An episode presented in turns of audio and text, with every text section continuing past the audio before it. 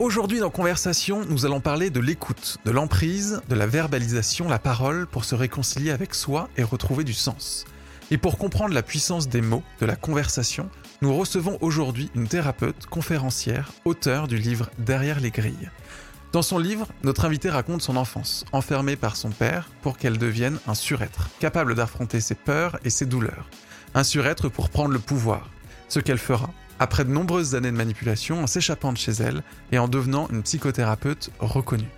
Notre invité est titulaire de trois diplômes universitaires et psychiatrie, en psychiatrie transculturelle, psychopathologie du bébé et médecin, médecine santé de l'adolescent. Elle est également formée aux thérapies comportementales cognitives et émotionnelles, aux neurosciences, à l'EMDR et à l'hypnose ericksonienne de l'Institut Milton Erickson de Phoenix. Aujourd'hui, j'ai la chance de réaliser cette conversation à la recherche de soi avec Maude Julien. Bonjour Maude. Bonjour Romain, merci de me recevoir. Comment vous définiriez, vous, votre, votre travail de psychothérapeute? Ça veut dire quoi être psychothérapeute aujourd'hui? Alors, dans mon modèle à moi, être psychothérapeute, c'est tout d'abord pouvoir écouter quelqu'un et l'aider à faire euh, un point sur, euh, sur lui, sur euh, ses difficultés, sur ses ressources aussi et savoir vers où il a envie d'aller et ce qui lui fera du bien. Si je prenais une image, c'est peut-être comme quelqu'un qui, dirigerait euh, sa voiture, qui serait au volant. Comment regarder la route, le pare-brise, être capable de regarder sur le passé pour voir là où ça coince, c'est-à-dire de la même façon lorsque vous regardez dans votre rétroviseur avant de doubler, et ensuite pouvoir à nouveau regarder vers où la route celle que vous avez envie d'être pour aller bien. Mon objectif en psychothérapie, c'est d'aider les personnes à aller bien, pas toujours regarder tout ce qui va mal, parce que tout ce que l'on fixe grossit. Et plus on observe quelque chose qui va mal, plus on risque de l'installer. Ça ne veut pas dire qu'on n'y fait pas attention. Hein. L'idée n'est pas d'être dans le déni, mais de vraiment repérer toutes les forces, toutes les ressources qu'on a pour s'appuyer dessus. Et les êtres humains sont incroyablement doués et rempli de belles ressources. Il y a un mot qui m'intéresse, c'est le mot de ressources, parce que c'est vrai qu'aujourd'hui, de plus en plus, on a la sensation qu'on est euh, un peu des machines-outils.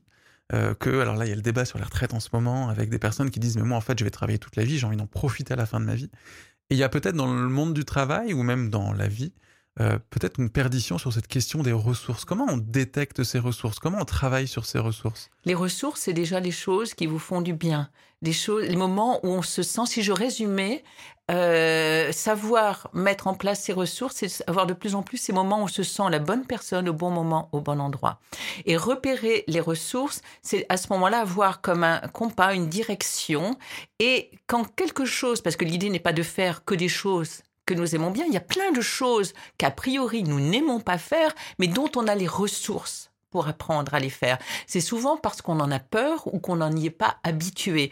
Euh, sur le débat, par exemple, effectivement, les gens qui disent mais je veux pas travailler jusqu'à la fin de ma vie, je vais peut-être vous choquer, mais mon Dieu, comme je serais heureuse de pouvoir travailler jusqu'à mon dernier jour, ça voudrait dire que je peux continuer ce que je fais chaque jour aujourd'hui avec passion, tout ce que j'aime, alors en fonction des forces physiques que j'aurai à ce moment-là, mais c'est ça qui est important. Et quand j'entends les personnes, j'entends d'abord la souffrance au présent. Et je pense que peut-être avant de penser à la retraite, comment faire pour être bien, se lever le matin, être content d'aller au travail? On a l'impression souvent que tout est devoir. Or, quand on, je, pense que la meilleure chose, c'est d'essayer d'apprendre comment on peut prendre du plaisir dans quelque chose que l'on, entre guillemets, on est obligé de faire. On est, je vais prendre le terme obligé parce que c'est celui qu'on entend, mais mon Dieu, comme c'est merveilleux de se réveiller le matin. Alors là, c'est vrai que je m'appuie sur ma propre euh, expérience. Pendant plus de 18 ans, j'ai été enfermée, je n'avais pas le droit, je veux dire, de me lever quand je voulais et tout ça. Et surtout, j'étais enfermée dans des murs bon, comme nous sommes dans les périodes de grève, je, je, marchais en venant ce matin, et il n'y a pas un jour depuis que je suis sortie de cette maison, et pourtant je suis pas toute jeune, où je ne me bénis pas euh, de pouvoir marcher sans être arrêté par des grilles, par, par, par un mur. Et je pense que l'on oublie trop souvent, euh, et, souvent, tout ce que l'on est capable de faire. Et malheureusement, c'est souvent la maladie. Je veux dire, des personnes qui disent, mais qui ont traversé des maladies difficiles, qui ne rêvent que d'une chose, c'est de retourner au travail. Parce que le travail, c'est quelque chose qui nous, qui, qui, qui, qui nous élève, qui nous aide. Et et on peut, tout est une question de perception. Et est-ce que finalement, euh, se reconnecter avec ses ressources, c'est, enfin, il y a un prérequis qui est une forme de liberté. Et est-ce que c'est le, point de départ peut-être pour ces ressources? C'est-à-dire, est-ce que comment on retrouve de la liberté? Comment on, on, arrive à être libre pour reprendre le pouvoir sur sa vie en fait Oui, et ça peut être à certains moments de dire bon, qu'est-ce qui me fait vraiment du bien? Qu'est-ce que j'aime? Si vous me dites, Maude, oh là là, mais je peux passer quatre heures à faire un pulse.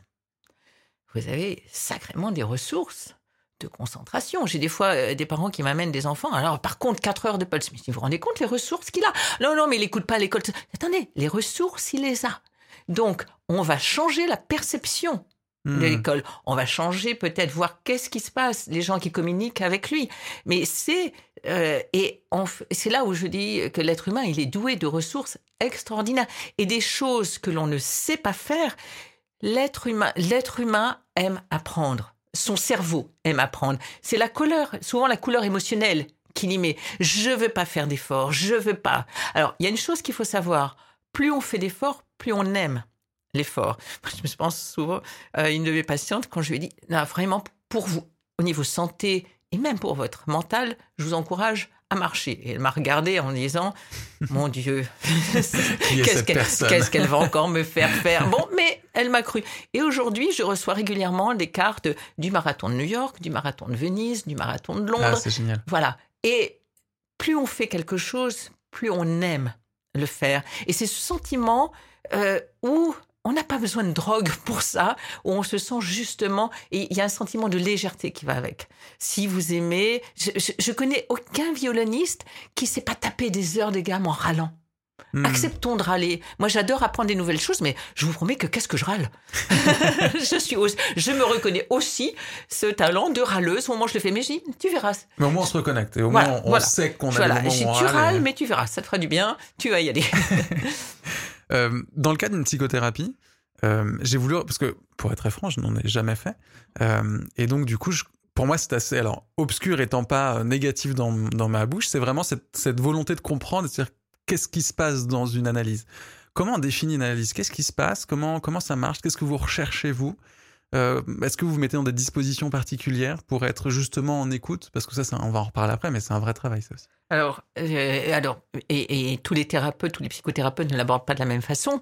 Mais pour moi, ce qui est essentiel, c'est déjà de donner au patient l'espace de sécurité.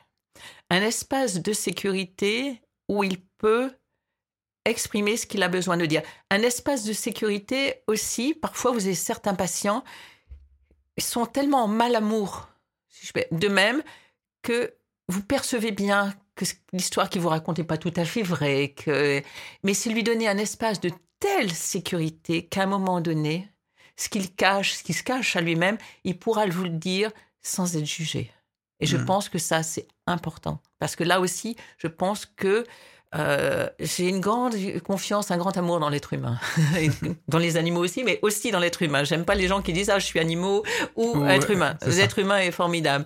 Et donc je pense que un endroit où il peut dire aussi les, les, les périodes où il s'est senti minable et où il a eu des comportements minables. Et l'idée du thérapeute, c'est pas de lui dire oh non non vous êtes merveilleux, vous avez eu raison, c'est de lui dire la vérité aussi, de dire oui, peut-être que là, euh, vous auriez peut-être pu agir autrement. Et si vous aviez eu ces ressources, aujourd'hui, comment vous reverriez les choses? Et c'est donner, je veux dire, de l'espace à la pensée. On est souvent dans nos quatre murs. J'ai tendance à, à, comparer le cerveau à un immense château dont on n'occupe pas toutes les pièces. Et quand on ne va pas bien, D'ailleurs, on commence, euh, c'est sur le plan mental, mais ça commence aussi physiquement. On respire pas bien. Et je sais pas si vous avez déjà vu ce qu'on appelle. Alors, je vais prendre un terme, les autoroutes neuronales. On va pas prendre tous les termes neuroscientifiques. Euh, c'est pas le propos, propos du jour, mais c'est, allez, imaginez un super périphérique qui tourne bien. Et à un moment donné, si on manque d'oxygène, imaginons dans le studio ici, je retire 30% de l'oxygène, vous et moi, vulgairement, on va devenir cons. Je veux dire, parce qu'on n'aura pas accès à toutes nos ressources. Donc, on commence à faire des embouteillages. Et donc, si, parce que je vous dis quelque chose de désagréable, je vais vous couper votre air. Et donc, à ce moment-là, il se passe quoi? C'est comme si nos neurones commençaient à faire des embouteillages et c'est comme si tout ce petit monde allait dans la chambre de bonne du château et rester entre ces quatre murs. Et à partir de là, on a le choix soit de décider les 30 prochaines années de plusieurs fois par semaine de retirer chaque chose pour voir où ça en est, ou de simplement ouvrir les portes et oser. Et pour ça, il faut avoir un espace de quelqu'un qui, à qui vous pouvez oser. Pour moi, je dis ça du psychothérapeute, mais je vais dire ça aussi d'un bon généraliste, je vais dire ça d'un bon médecin. Pour moi, un psychothérapeute, c'est pouvoir aussi être éventuellement une rampe. C'est-à-dire ne pas. Alors moi, je suis contre le fait d'enfermer quelqu'un dans une obligation de. Il faut se voir tout de tel moment à tel. Je pense que le premier espace de liberté doit aussi être dans l'espace de la psychothérapie. Ça ne veut pas dire qu'à certains moments, je dis pas tel patient, là, il faut vraiment un suivi, mais je lui explique pourquoi. Mais euh, en dehors de là. Et euh, Voilà. Et euh, à certains moments, quand la personne, on peut ne pas se voir pendant des mois, des années. Il y a des personnes que je revois, mais de savoir que vous pouvez être une référence pour cette personne. Et grâce à ça, elle va vous-même, cette personne va trouver d'autres références chez d'autres. Et surtout, le plus important, elle va les trouver en elle. Et je compare ça souvent à une rampe. Vous savez, quand, je ne sais pas si vous avez, vous avez déjà descendu quatre à quatre les escaliers, on les descend beaucoup plus facilement s'il y a une rampe, y compris si vous ne la tenez pas. Hmm. C'est ce, soutien qui permet de prendre des risques, d'avancer. Voilà. Et l'idéal euh, et, le travail pour moi, une psychothérapie réussie, c'est de créer cette rampe à l'intérieur de la personne et de ce que je pourrais appeler une colonne vertébrale psychique sur laquelle il peut s'appuyer. C'est-à-dire que cette personne, même si après la planète entière lui dit ça va pas ou telle chose, elle peut être sa propre référence. Ça ne veut pas dire qu'elle n'écoute pas ce qu'on hmm. lui dit à l'extérieur, mais elle a bien un retour interne et externe. Parce que souvent, on est on-off. On est de plus en plus dans un monde on-off. Non, j'ai raison, je bougerai pas, je bougerai pas, je bougerai pas. Et puis d'un seul coup, non, mais c'est pas ça du tout. Alors, on quitte complètement sa colonne vertébrale psychique interne et on part sur Pierre-Paul Haute. Ah non, mais les réseaux sociaux, ils ont dit ça, mais t'es has si tu fais ça. Il y a un équilibre entre les deux. Hmm. Être capable de s'appuyer sur sa colonne vertébrale psychique, mais de ne pas avoir les fenêtres fermées, on écoute et surtout pas les volets fermés et on voit. Et on occupe son château. Et on apprend des nouvelles choses. Et j'aime beaucoup ce mot. Il est un peu, mais on fait ce qu'on appelle de la neurogénèse. Chaque fois que vous faites quelque chose de nouveau, vous stimulez de nouveaux neurones. L'intelligence, c'est quoi? C'est du tricot. Et donc, plus vous faites des nouvelles choses, que l'expérience soit agréable ou désagréable, vous avez appris plus de choses. Et c'est ça qui est important. Pourquoi on le connaît aussi mal, ce cerveau, et nos mécanismes internes, nos émotions, notre euh, psychologie, notre... Pourquoi, pourquoi on ne se connaît pas, en fait alors, on se connaît mal? On se connaît mal. Alors, on connaît quand même aujourd'hui un peu mieux le cerveau. Il y a euh, euh, certains neuroscientifiques qui sont euh, très intéressants et qui sont humains, notamment quelqu'un comme Ramachandran, dont je, il a écrit un très beau livre quand le quand, le cerveau fait de l'esprit, hein, quand le cerveau fait de l'esprit, qui est, qui est très clair, sont des, et, des conférences TED hein, de Ramachandran qui expliquent très très bien sur les neurones miroirs. La seule chose, je trouve que nous sommes envahis de livres de psycho et dont je dois dire que je trouve que souvent, c'est la projection de l'auteur qui, à mon sens, n'a pas tout à fait réglé ses problèmes. Hein, donc, euh, et c'est très compliqué parce qu'il y a une chose, c'est que nous ne sommes pas euh, c'est ce que je vous disais tout à l'heure, c'est du tricot. Donc nous ne sommes pas, je compare aussi à une météo. Nous avons des météos émotionnels. Le matin, tel jour, vous pouvez être. Nous avons des cycles. Et c'est pas parce que nous avons des cycles émotionnels que nous sommes bipolaires. On a aujourd'hui euh, des pervers narcissiques, des bipolaires. On a des noms de gens je veux dire, ça ne veut pas dire qu'ils n'existent pas, mais euh, vous secouez un cocotier, aujourd'hui, il y en a 50 qui tombent. Il faut arrêter.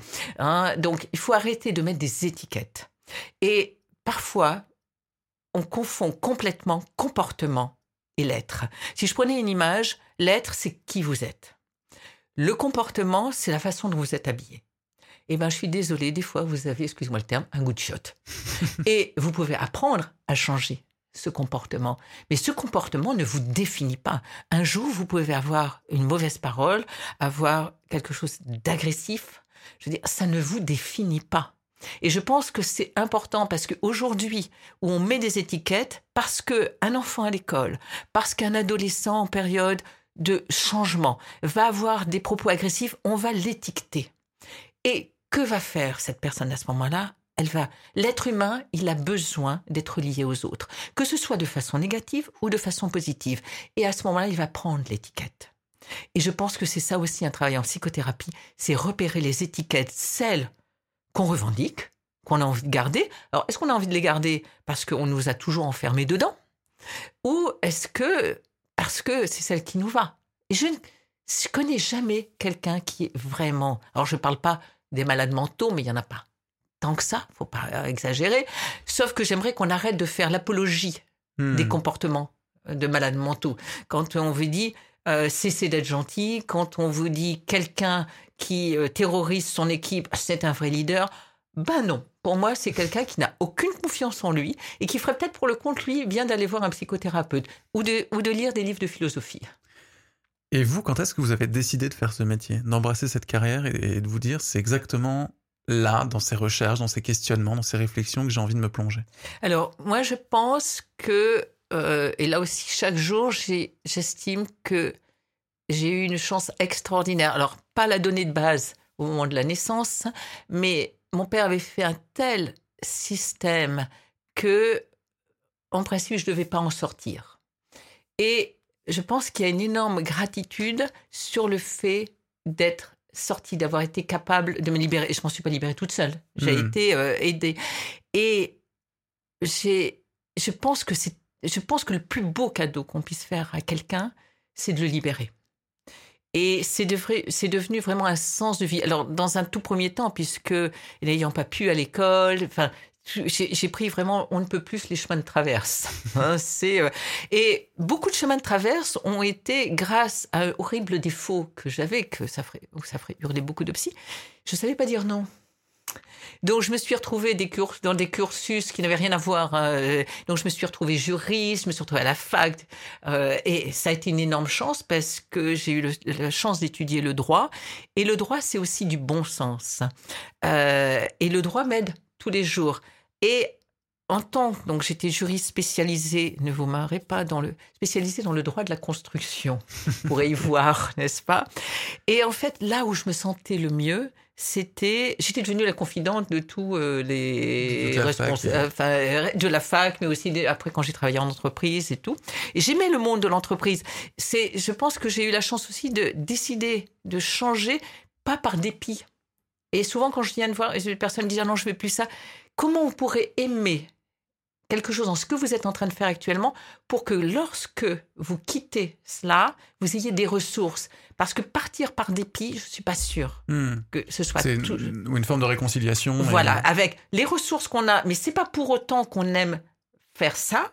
Enfin, je veux dire, moi, par exemple, effectivement, je formais après euh, euh, des gens au, au droit de la construction. J'avais des réunions. Je suis une ancienne phobique de la parole ça me rendait malade. Et puis, j'avais des choses où je voyais pas vraiment l'utilité. L'utilité était plus le sourire ou le regard que j'avais dans la personne, d'être soulagée d'avoir trouvé une solution. Mmh.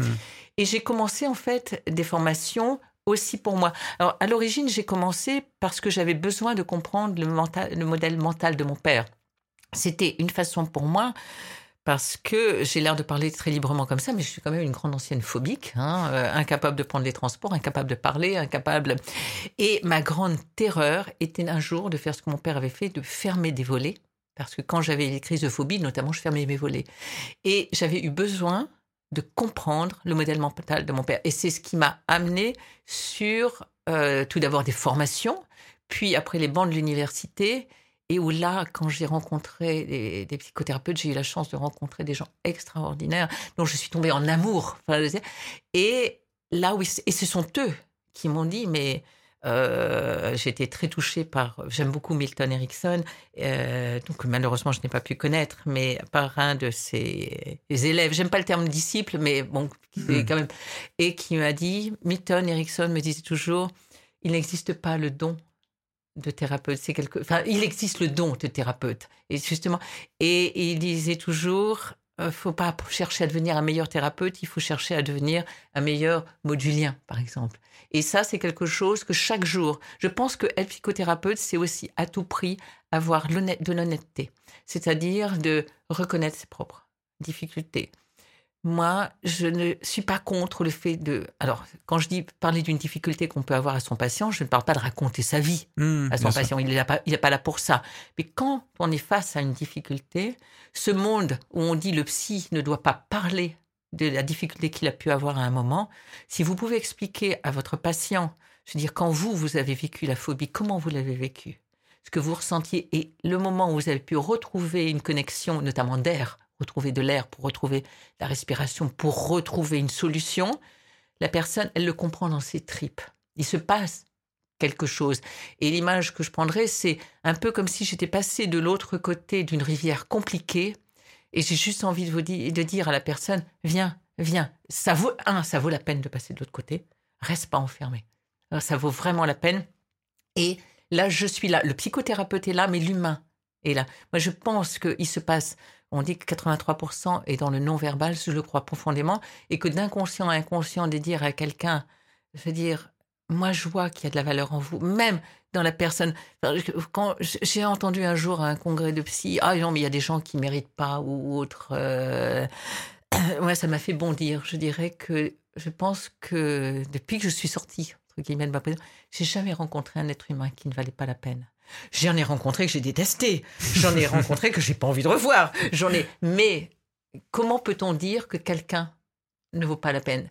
Euh, et c'est pour ça que je pense que la gentillesse, pas la faiblesse, parce que malheureusement on confond trop gentillesse et faiblesse. La gentillesse, la bienveillance et avoir le courage de dire aussi les choses. Être psychothérapeute, c'est savoir remuer, enfin, remonter les manches. Le psychothérapeute, c'est pas dire ce que le patient a envie d'entendre. C'est aussi surtout pouvoir oser lui dire, mais avec gentillesse et au bon moment, ce qu'il n'a pas envie d'entendre, mais qui va l'aider. Alors, quand vous êtes euh, dans des euh, journées comme ça, où vous accompagnez des personnes euh, toute la journée, quelles sont vos ressources à vous aujourd'hui? Comment vous faites pour vous ressourcer et pour réussir à trouver cette énergie d'ouvrir les, les portes ou les volets euh, Alors, des personnes que vous accompagnez J'essaye à tout prix de vraiment faire ce que j'enseigne.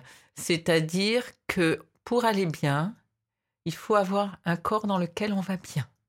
Donc, euh, jamais je ne remplis des journées, je veux dire, où je n'ai pas, sauf s'il y a vraiment urgence, mais c'est, ça reste.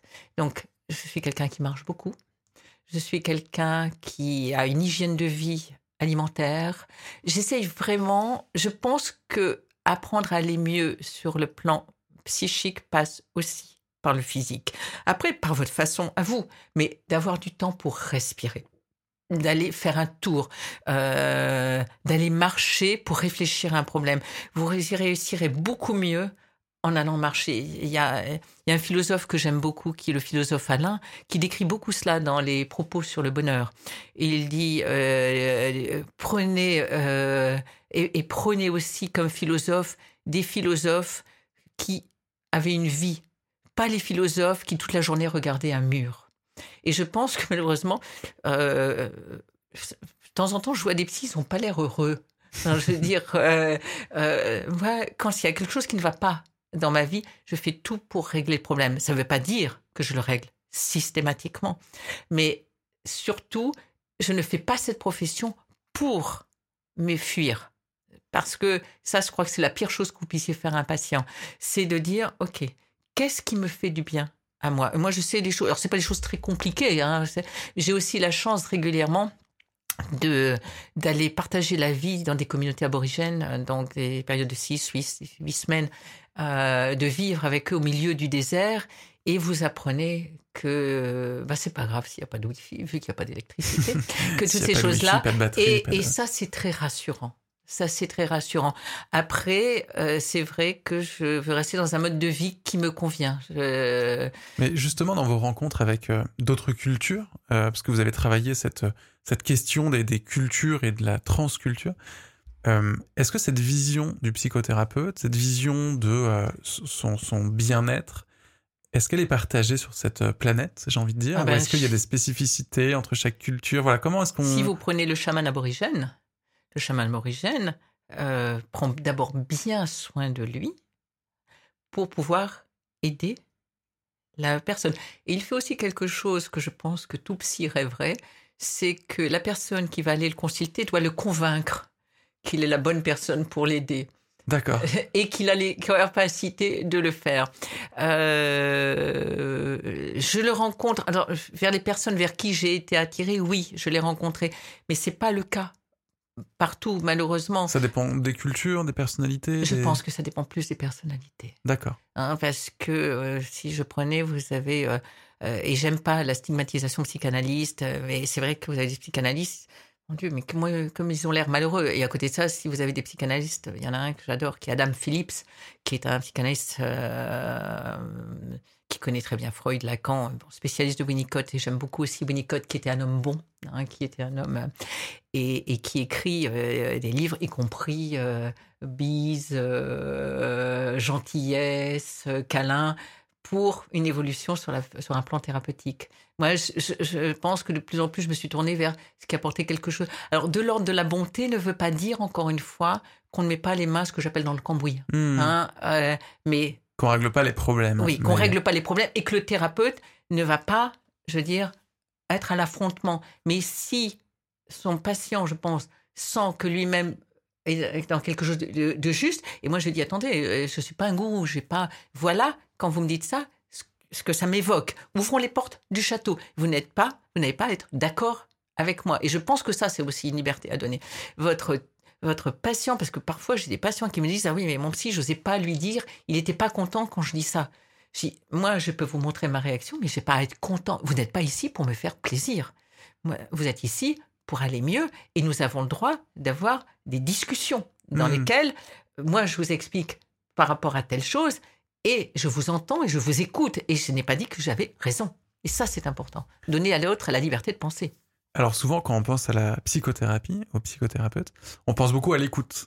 Mhm. Euh, en tout cas, la conversation et cette capacité à ce que la conversation puisse euh, nous permettre de trouver Mhm. parfois des, des problèmes, euh, des solutions pardon aux problèmes, ou Oui, parfois mais peut-être parfois de il faut trouver trouver des problèmes pour trouver la solution. Parfois, Euh, il y a souvent des problèmes écrans qu'il est important de trouver. c'est- vrai aussi. Et trouver celui qui est derrière. Quels ont été vos premiers rapports aux mots? Alors, on a un peu parlé, on a eu, échangé un petit peu. Alors j'ai eu quelques Avant expériences malheureuses Euh, parce que euh, pour sortir de, de ma propre problématique, bien sûr, j'ai voulu commencer à moi-même consulter. J'ai d'abord consulté et je m'étais tournée vers euh, la psychanalyse et j'ai pas eu la chance de rencontrer de bons psychanalystes. Euh, donc une première qui était dans le silence. Donc compte tenu de mes années mutiques et dans le silence, il ne s'est rien passé. Enfin, c'est-à-dire que, sauf que je ressortais à chaque fois de là, je pense que malheureusement, certains psychanalystes ne se rendent pas compte de la douleur qu'ils infligent. Et c'est pas une, une douleur qui est utile. hein. Au Mhm. contraire, elle est dévastatrice. Et j'en étais déduit que je ne méritais même pas d'être écouté parce que vous rentrez dans votre modèle du monde. Alors le psychanalyste va me répondre bah oui c'était justement ton problème. Oui c'est vrai, mais euh, c'est pas la peine de- d'enfoncer encore plus le problème. Un autre aussi qui aimait, euh, certains aiment beaucoup jouer avec euh, les, les mots. Euh, et il m'avait demandé mon prénom. Je lui dis Maude. Il me dit Maude comme la mode, M-O-D-E. Je lui dis non, Maude, M-A-U-D-E. Et il me répond sans connaître rien de mon histoire. Ah, comme M la maudite. Deux ans de cauchemar. Et, et, et on- on- quand on a échangé, on a aussi beaucoup parlé des, des livres et des, Oui. et des bouquins. Euh, et vous Les avez- livres ont été mes premiers thérapeutes. Alors en fait, ça qui m'intéresse, c'est que vous, dans le message que vous m'avez envoyé, vous m'avez dit en fait, ils m'ont euh, permis de me construire et de me réparer. Oui. En quoi un livre vous a, ou des livres vous ont permis de vous réparer Euh, Quelle est la force du livre? Alors, le livre permet notamment ce que l'on appelle, ce qu'on va appeler en neurosciences, la rotation mentale. La rotation mentale, c'est se mettre à la place de l'autre. Quand vous lisez un livre, vous vous mettez à la place de- du protagoniste, d'autres personnes, et ça m'a permis de comprendre d'autres points de vue. C'est-à-dire que, en fait, mon cerveau était comme dans une boîte enfermée, et la lecture m'a permis de, de vivre d'autres vies, c'est-à-dire Hmm. sans sortir, de vivre d'autres vies. Ça m'a permis aussi, dans un monde où les émotions étaient interdites, dans le monde de mon père, tout ce qui était expression et l'émotion était absolument interdite, de m'apercevoir que l'émotion était quelque chose, enfin, était ce qu'il y avait de quelque chose de riche. Bon, j'étais passionnée aussi par Dickens. On peut pas dire que les livres de Dickens soient particulièrement drôles, euh, euh, ni ceux de Dostoïevski que j'adorais également, mais il y avait de l'émotion. Et l'émotion, c'est la vie qui passe. Et à ce moment-là, je me disais, je préfère être dehors et prendre le risque de souffrir ça, mais de vivre quelque chose. Bon, puis un livre qui m'a tellement aidé, qui a été Le Comte de Monte Cristo sur l'évasion. Les personnes m'ont demandé si c'est sur la vengeance. J'ai dit, oh non, pas du tout. L'évasion. Hein, l'évasion. Et j'ai tendance aussi à dire que j'ai été élevée par Jean Valjean. Hein. les propos de Jean Valjean. Donc, en fait, c'était des maîtres. Enfin, c'était des. Euh, ma, première grande histoire d'amour, euh, j'ai été amoureuse de Quasimodo.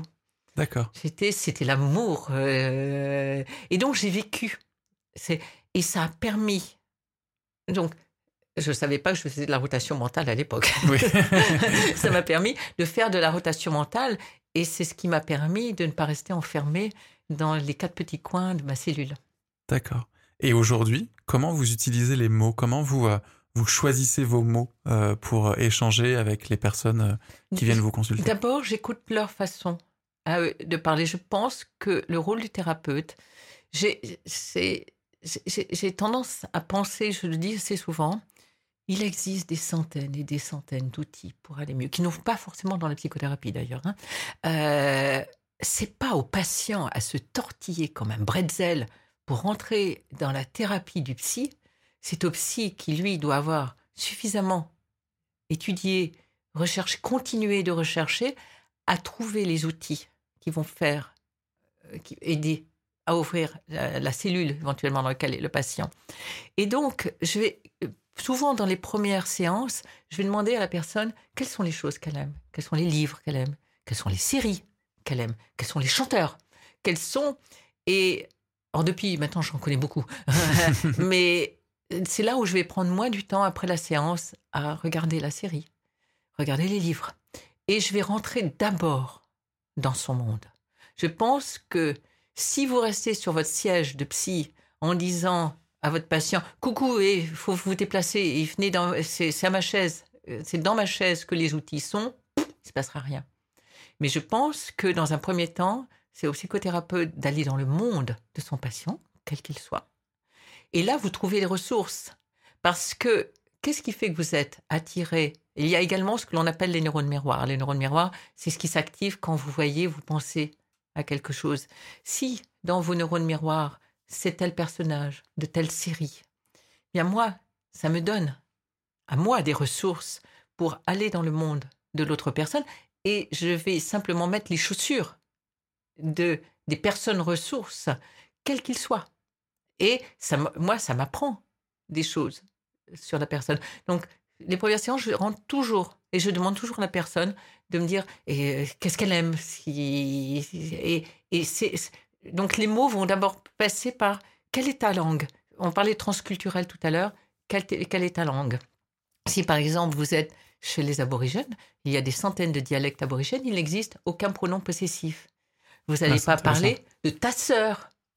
Ta sœur n'existe pas, hmm. puisqu'il n'y a pas de pronom possessif. Donc vous allez rentrer dans un monde où il n'existe pas de pronom possessif. Et donc pendant cinq ans, vous êtes vous-même dans un monde où il n'y a pas de pronom possessif. Et vous, vous êtes en sécurité. Quand vous avez travaillé sur vous, vous, vous êtes capable de trouver les ressources, puisque l'autre ne peut pas les voir. Mais comme vous êtes dans son monde, vous, même si lui, il est dans le brouillard, vous rentrez dans le brouillard avec lui, mais vous, vous êtes en sécurité et vous, vous pouvez là voir où la personne. Je ne sais pas si c'est clair. Hein. Si, si, si, c'est très clair, cette capacité à, ouvrir, vous, dans un premier temps, euh, les portes pour rentrer en son monde et puis voir ensuite et voilà. et, ça vous, son, ça vous voilà. Et, et c'est toujours dans la langue de l'autre qu'il faut commencer. Et après, il y aura un langage commun. C'est intéressant. Alors, il y a d'autres êtres vivants avec qui on n'a pas forcément un langage commun, qui sont les animaux. Euh... Quoique, quoique. Quoique. Alors, on va en parler justement. C'est intéressant parce que du coup, dans, encore une fois, le, le, message que vous m'avez euh, envoyé pour préparer cette interview, vous m'avez dit en fait, pendant 17 ans, euh, j'ai eu deux thérapeutes qui étaient mes, mes, mes deux chiens finalement. Mhm. Euh, est-ce que c'est co-thérapeute, oui, co-thérapeute, ce qui veut dire est-ce que finalement, alors déjà comment, c'est-à-dire Alors, non, non, c'est-à-dire que... je pense que si je suis encore vivante aujourd'hui, si je suis sortie vivante de cette maison, c'est grâce aux animaux. Hein Ce sont les animaux qui m'ont apporté, je vous rappelle, les câlins, euh, aucun contact physique. Et en cachette, j'allais euh, blottir dans les bras des animaux. Aujourd'hui, je sais que grâce à l'oxytocine qui a été sécrétée à ce moment-là, c'est ce qui a fait que je ne sois pas devenue ou psychopathe complètement ou complètement folle. Donc, donc mon père, lui, utilisait les animaux. Il voulait contraindre les animaux comme la, comme la nature. Rendre euh, le cheval euh, carnivore, rendre le cheval alcoolique, il obligeait l'animal à boire de l'alcool. Euh, Il faisait beaucoup d'expériences hein, sur les arbres et sur les, mais surtout sur les animaux. Euh, et donc, j'étais confrontée très tôt à la souffrance animale. Mon père, quand j'étais enfant, m'obligeait parce que d'aller dans une, il faisait venir en fait un tueur, euh, on appelle ça un tueur, mais qui, venait égorger par exemple les animaux, parce que comme on ne sortait pas pour qu'il y ait la viande gardée et tout ça, et il m'obligeait moi petite fille à aller voir le veau et un, un veau avec une petite fille, ça s'entend bien parce que c'est deux enfants ensemble. D'accord. Le veau s'apaisait et là à ce moment-là on me faisait sortir et le tueur venait tuer.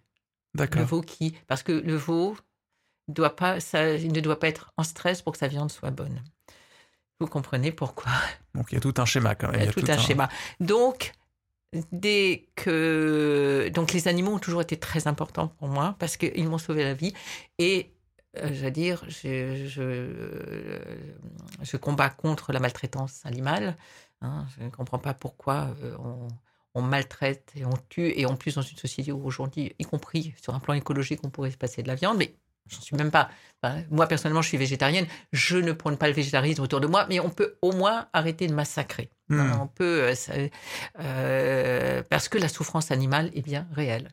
La souffrance animale euh, dans les, les laboratoires, le, là où ça n'est plus uti- utile, je ne sais pas pourquoi ça continue. Donc, il y a des choses qui sont inacceptables. Et dès que j'ai pu, c'est-à-dire dès que j'ai eu mon, ma capacité de pouvoir rester toute la journée avec euh, mes animaux, j'ai eu donc deux chiens euh, que j'ai aidé et on s'est aidé mutuellement à devenir thérapeute. Alors quand je dis thérapeute, c'est-à-dire qu'un chien thérapeute doit être capable de ne pas surréagir. Euh, il m'arrive quand même, de, je travaille aussi avec des personnes qui sont qui souffrent de schizophrénie, dans, des enfants autistes, donc de pouvoir être aussi serein que moi Hmm. maintenant. Et, euh, et j'ai eu la chance donc d'avoir euh, Twister et Trésor, un Westie et un coton tulaire, qui euh, m'ont accompagné pendant des années au cours de ces séances. Et consulter avec un animal est quelque chose qui est très aidant. Si par exemple vous parlez avec un enfant bègue, si cet enfant, si vous reparlez au chien pendant que l'enfant caresse le chien, l'enfant ne bégait pas. L'adulte non plus d'ailleurs, l'adulte bègue non plus. Ah, c'est intéressant. C'est euh, quand vous parlez avec un enfant euh, qui souffre euh, du syndrome d'Asperger ou d'autisme, l'animal est là. Pourquoi? Parce que la caresse est là. L'animal est profondément, je veux dire, euh, au niveau des, au niveau inconscient, crée quelque chose. Et Il y a une donc, forme de connexion en voilà. fait. Qui... Et donc, j'ai eu la chance qu'ils vivent suffisamment longtemps, donc pendant 17 ans. Et, et, la semaine dernière est née une petite Billy, un, un, merveilleux dandy, Dean Monterrier, euh, qui sera notre nouvelle compagne de vie. D'accord. Et je, je l'espère, ma nouvelle compagne de thérapie. Et, et est-ce que finalement, euh, on parlait des mots tout à l'heure, est-ce que finalement le fait d'avoir un animal, le fait d'être accompagné de d'un être vivant qui n'est pas doué de la parole, mmh. euh, est-ce que finalement ça veut dire que la psychothérapie dépasse parfois le, la, la, question des mots, la question de l'écoute, la question. Pour moi, de... la, la, thérapie dépasse complètement. Je pense que même quand on, on utilise les mots, c'est pas tant le mot en lui-même que vous allez prononcer. Alors attention, mais c'est aussi tout le non-verbal qui va être. C'est l'intention. C'est l'intention. Quand je vous disais tout à l'heure, je dis pas forcément aux gens je veux dire, euh, ce qu'ils ont envie d'entendre. Hein, et donc certains. Mais quand je l'ai dit, je sens autour de moi, enfin, je, à l'intérieur de moi, c'est vraiment, il y a vraiment de l'amour. Hmm. Enfin, et euh, c'est pas souci d'avoir raison, c'est pas souci de blesser l'autre. Et j'ai eu la chance d'être formée aussi en ce qu'on appelle en thérapie provocatrice par quelqu'un qui est extraordinaire, qui s'appelle Franck Farelli. Et lui, la thérapie provocatrice, est très, elle, pour, elle pourrait sembler dans les mots très violente. Mais il dit toujours, à ce moment-là, vous tenez le genou de la personne, vous la regardez dans les yeux, vous ne le faites qu'avec, dans un premier temps, vous faites surtout avec des patients que vous aimez beaucoup, enfin, Hmm. mmh. je veux dire, euh, et votre regard, le contact, vous tenez son genou, pour, et là vous lui dites les choses difficiles à entendre, et c'est en même temps tout le non-verbal. Et je suis avec toi, je suis avec là, je te dis ce que tu ne veux pas entendre. Mais c'est pour qu'on traverse ça et qu'on en sorte quelque chose. C'est pas un thérapeute ne doit pas chercher à avoir raison. Hmm. Un thérapeute, et ça malheureusement je l'entends, enfin je veux dire, un thérapeute, et c'est ça qui fait qu'à la fin de votre journée, euh, parce que malheureusement c'est aussi un métier où euh, malheureusement il y a euh, beaucoup de suicides et d'alcoolisme. Euh, D'accord. Bah, parce qu'il y a beaucoup de souffrance. hein, oui. Et je pense que c'est important à l'école de thérapie. Enfin, je suis déjà intervenue à la fac de médecine pour, pour c'est de leur apprendre aussi ne pas porter cette souffrance. Enfin, je veux dire, mais d'abord d'aller bien soi-même et d'aller bien, ça ne veut pas dire qu'on traverse pas des moments, on traverse des moments de difficultés personnelles, de couple, enfin toutes ces choses-là. Mais comment on se ressource pour que au moment où on est en thérapie, on est simplement, enfin, je veux dire, Dans l'instant et- un canal, et qui à ce moment-là va bien, hein, et, et qui euh, n'a pas picolé toute la nuit. euh, sinon, on annule ses patients. Hmm. Sinon, on annule. Bon, c'est ma, ouais, c'est ma- mon approche. hein. C'est intéressant. Je vais peut-être en faire hurler certains. J'aimerais qu'on parle de l'emprise maintenant. Oui. Euh, et je le dis avec beaucoup de joie alors que Oui, c'est un sujet très, euh, très complexe. Euh, donc l'emprise, ce qui est intéressant, c'est que finalement, on pense beaucoup à l'emprise d'un couple, mais ça peut Mm. être l'emprise dans une entreprise, justement. C'est Euh, le dans- même mécanisme que vous soyez dans une secte, que vous soyez dans une famille, que vous avez l'arrière-grand-mère peut être l'emprise qui se perpétue, hein, euh, même si elle n'est plus là. Et, et c'est vrai que cette question de l'emprise, ce qui est intéressant, c'est qu'en ce moment, elle évolue beaucoup. Oui. Euh, alors du coup, là, j'ai récupéré il y a deux semaines, il y avait le Grenelle contre les violences euh, conjugales, Oui, oui. Euh, et il y a une prise en compte de l'emprise par la Enfin, justice. enfin, oui. Et ça, c'est intéressant parce Mm. que comment vous définiriez aujourd'hui cette emprise? Qu'est-ce qu'une emprise? L'emprise, la personne est enfermée dans son modèle mental. C'est-à-dire que dans l'emprise, c'est en fait tout d'abord il y a un prédateur et il y a une victime. Dans un premier temps, dans l'emprise, le prédateur, il va être beaucoup dans la séduction. Et au point d'amener la victime à lui faire croire que sans lui, elle ne peut plus exister. Et le moment où, où la victime commence à adhérer à ce modèle du monde, l'emprise, c'est la relation entre les deux. D'accord? L'emprise va créer quoi?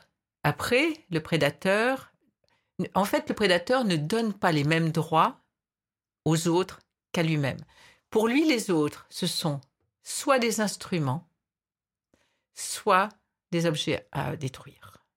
Et la même personne peut passer, donc le prédateur va faire de sa victime, elle va le passer de l'humiliation la plus complète à euh, séduction, humiliation, séduction, pour être plus qu'à un moment donné que dans la que dans l'humiliation, au point où la victime, à un moment donné, ne peut plus sortir de là. Quand vous entendez parfois, oh là là, mais attends, les femmes battues, si elles, si elles sont battues, c'est quand même, c'est pas compliqué quand même de partir. Eh ben, c'est faux. C'est complètement faux. Et vous avez aussi des personnes qui vous disent l'emprise, euh, non, non, mais c'est des gens faibles et tout ça. C'est aussi complètement faux. Nous pouvons tous, à n'importe quel moment de, votre, de notre vie, il suffit que nous sommes, soyons dans un moment de fragilité. Par exemple, vous avez ce genre de prédateurs qui rôdent autour, par exemple, des hôpitaux d'enfants malades. Oh, d'accord. Ah oui. Ah, euh, donnez-moi, euh, vous venez de perdre votre enfant, donnez-moi euh, X et je vais rentrer en communication avec lui. Vous pouvez être un scientifique. Vous pouvez être.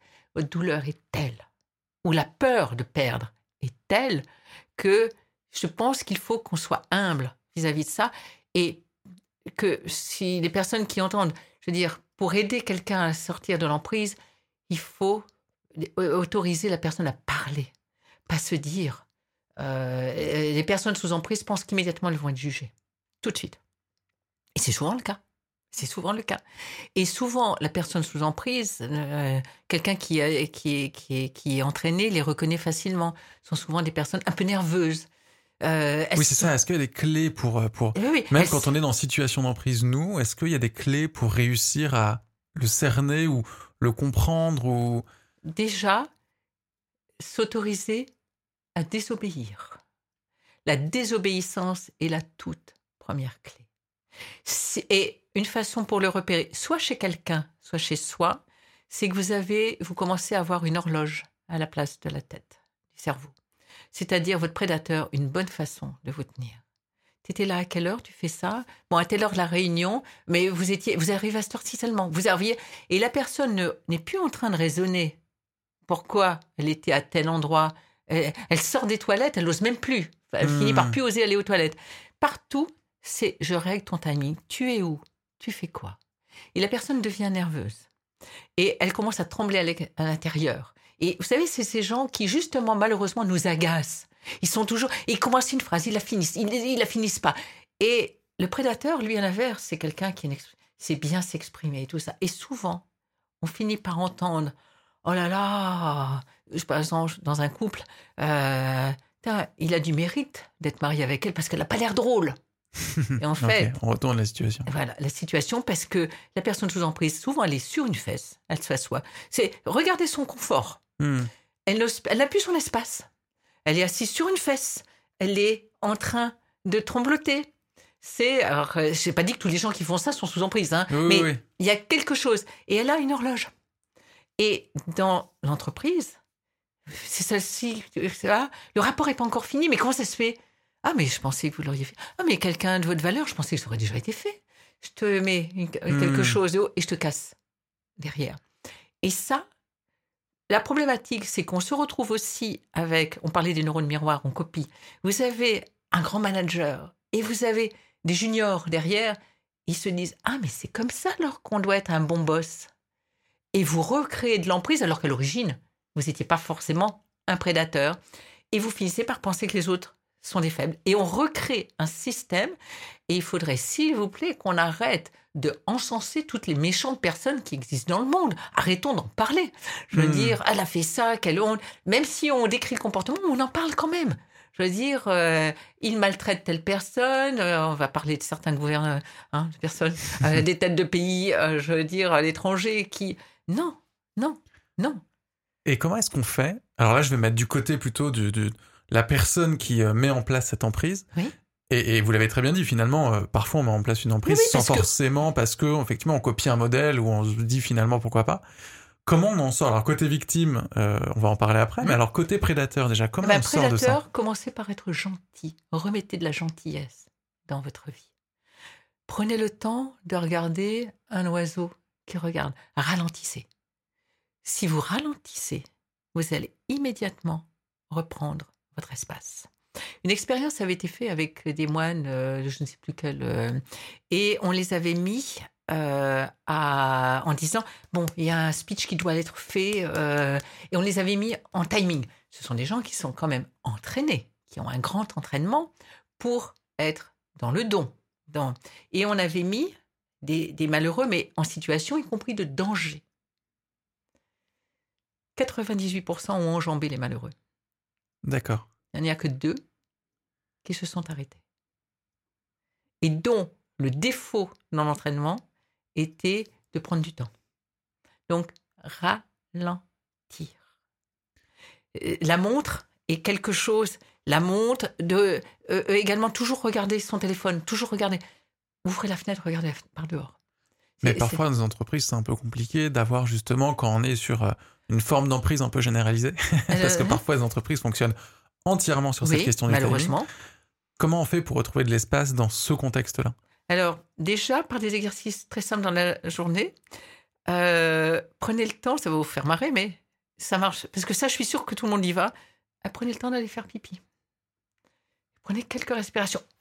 C'est pas forcément vous mettre à faire de la méditation. Hmm. Si, si, vous mettez un système, souvent j'entends mettre des systèmes qui sont encore plus compliqués que l'emprise elle-même. Donc ça, ça marchera pas pensez à vous étirer.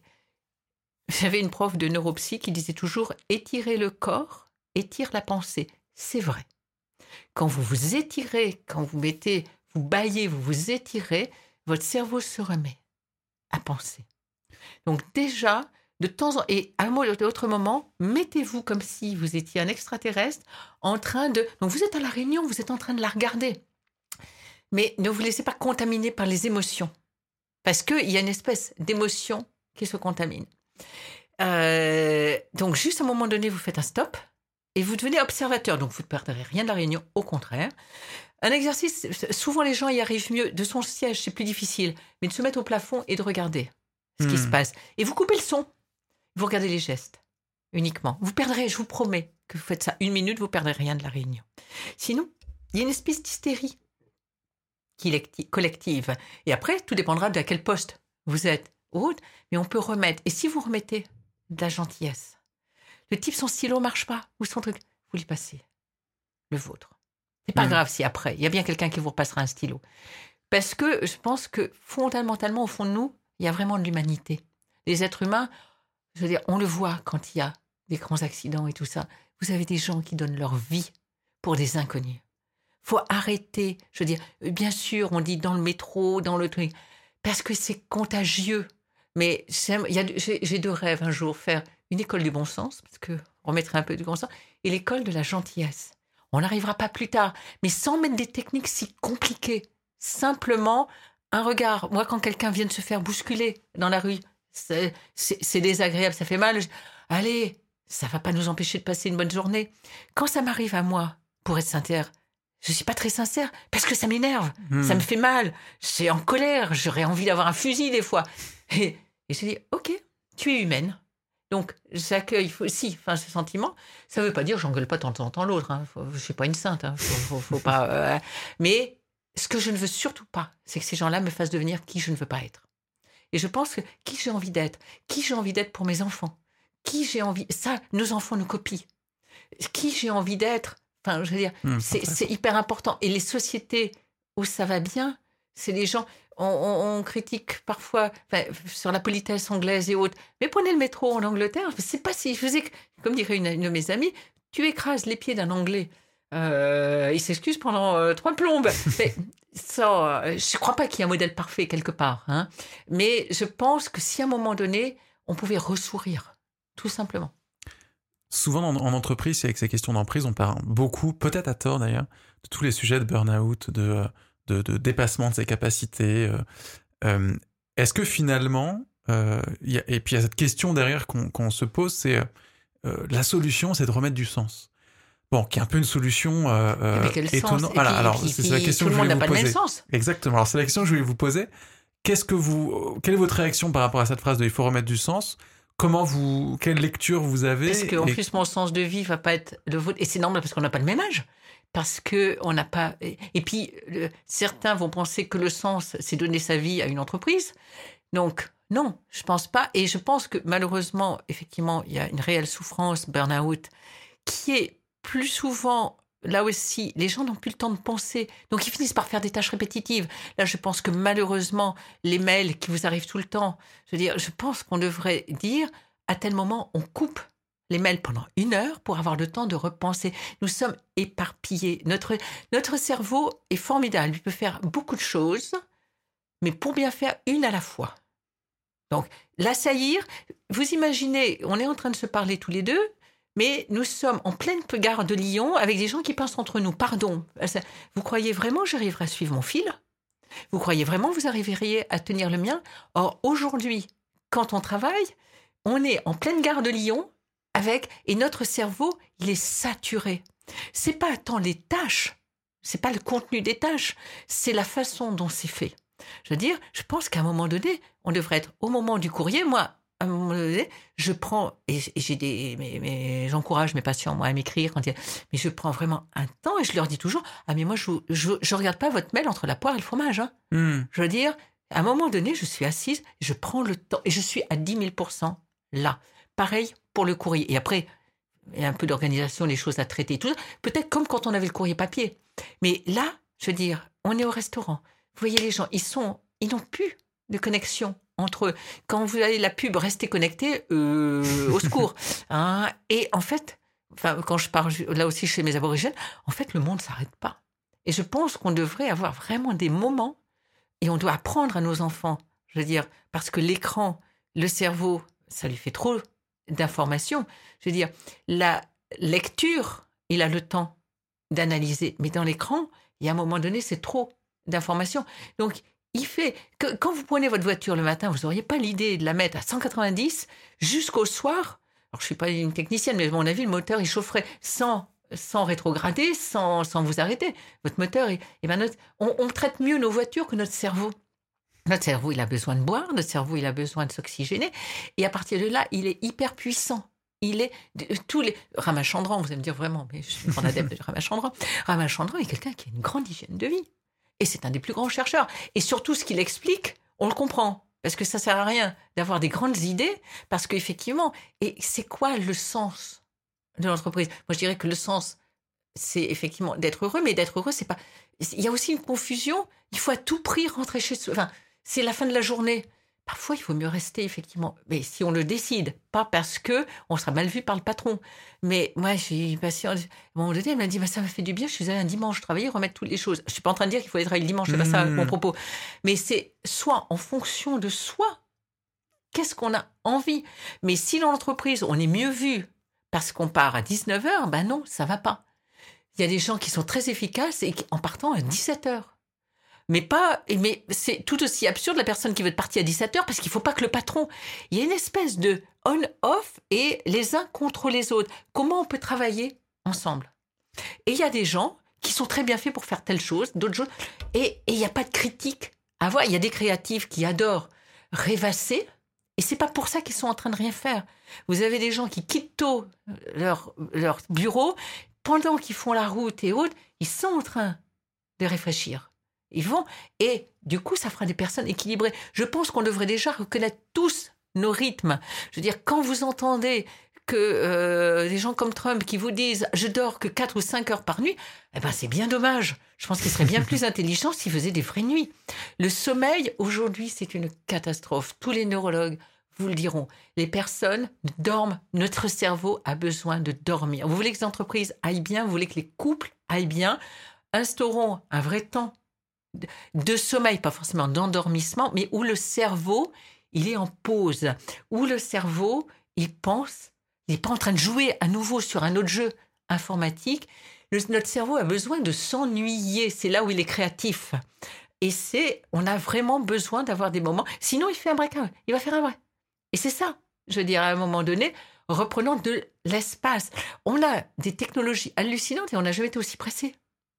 Donc, je pense que c'est repenser enfin, quelque chose et prenons, on, enlève de plus en plus la machine à café. Mais quel dommage Combien de problèmes ont pu se résoudre autour de la machine à café Oui, c'est vrai. Il ne faut pas être obligé, quand votre patron arrive, d'être en train de faire semblant de travailler. Vous pouvez être en train de rêvasser. Je ne parle pas de passer ses coups de fil personnels, parce que la problématique, c'est qu'on a de l'abus dans les deux sens. Je veux dire, on est au travail, et pareil, en revanche, on est au travail, si vous voulez aller bien mentalement, le problème c'est que comme on n'a plus d'espace, on ne ramène pas. Moi j'avais un professeur, un psychiatre chilien, qui disait toujours, vous partez pas de chez vous le matin avec vos deux oreillers. Eh bien, vous laissez vos problèmes personnels à la maison. Ce qui est compliqué, ce qui peut être compliqué. Mais c'est pas compliqué si vous êtes à 100%, si vous êtes pleinement présent à votre travail, à la machine à café. Ça ne veut pas dire que vous en parlez pas, mais je veux dire, du coup, les gens ont 100% de leurs problèmes personnels au travail et 100% de leurs problèmes du travail à la maison. Ce qui fait que les couples ne s'écoutent plus, ce qui fait que les nuits ne dorment plus. Il y a un moment, on devrait, je veux dire, stop.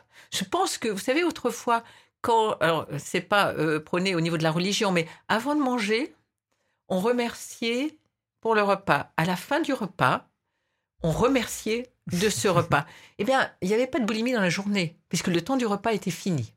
Le soir, avant de se coucher, on s'en remettait, quel qu'il soit, hein, euh, je les aborigènes font ça, hein, on s'en remettait à plus grand que soi pour les problèmes. Et on allait se coucher. Par exemple, les aborigènes, tous les matins, sont étonnés que le soleil se soit encore levé. Ils s'en sont ébahis. Mais c'est pas. Ils sont émerveillés.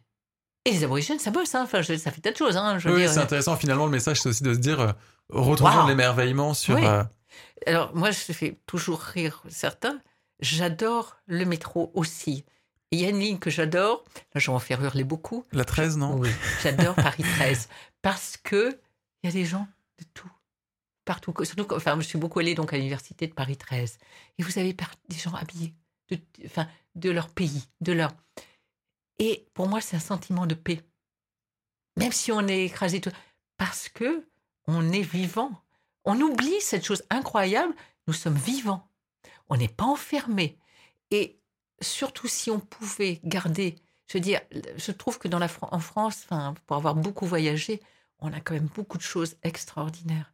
Si on pouvait travailler ensemble, j'ai pas dit que tout était, qu'il n'y avait pas à Mhm. faire, mais on a justement des ressources. Si on pouvait arrêter, alors ça c'est vraiment, c'est vrai pour le système immunitaire, c'est vrai en psy, tout ce que l'on fixe grossit. Si je vous dis dans cette pièce, il y a du euh, rouge cacahuète ou n'importe quoi, alors qu'a priori il n'y en a pas, on va finir par le voir et on ne verra plus que ça. C'est vrai aussi sur les solutions. Ça ne veut pas dire. Et, et donc arrêtons aussi parce que comme ce sont les gens pas, enfin, pas gentils qui se retrouvent souvent au pouvoir parce qu'ils écrasent Hmm. les autres, si on est gentil entre nous, les autres se laisseront plus écraser. Quand quelqu'un se fait maltraiter, je veux dire que ce soit dans une classe, d'école et autres, souvent finit- les gens finissent par baisser les yeux. Eh bien, juste de, c'est pas forcément aller taper la gueule sur ceux qui harcèlent, on peut ne pas avoir cette force-là, mais ne pas les isoler. Ne pas les isoler, c'est la peur. D'ailleurs, entre le dans l'emprise, il y a un point commun hein, entre le prédateur et la victime, c'est la peur. Hmm. Tous les deux ont peur. C'est intéressant. C'est une transmission de la peur. Ah, c'est et- une transmission. Quand on dit un chef de gourou, tout ça, il a une grande confiance en lui. Mais c'est pas vrai. Ce n'est pas vrai. Si vous avez une grande confiance en vous, au contraire, vous avez envie que les gens aillent mieux autour de vous. C'est l'image. Vous avez déjà vu un grand Saint-Bernard, euh, je veux dire, s'exciter euh, hystériquement dans la rue? Regardez les petits chiens qui ont tremble et tout ça, ils sont là. Je veux dire, quand vous voyez un chef de gourou qui gueule ou certains dans les gouvernements qui, qui hurlent dans tous les sens, c'est l'équivalence de ce petit chien terrorisé.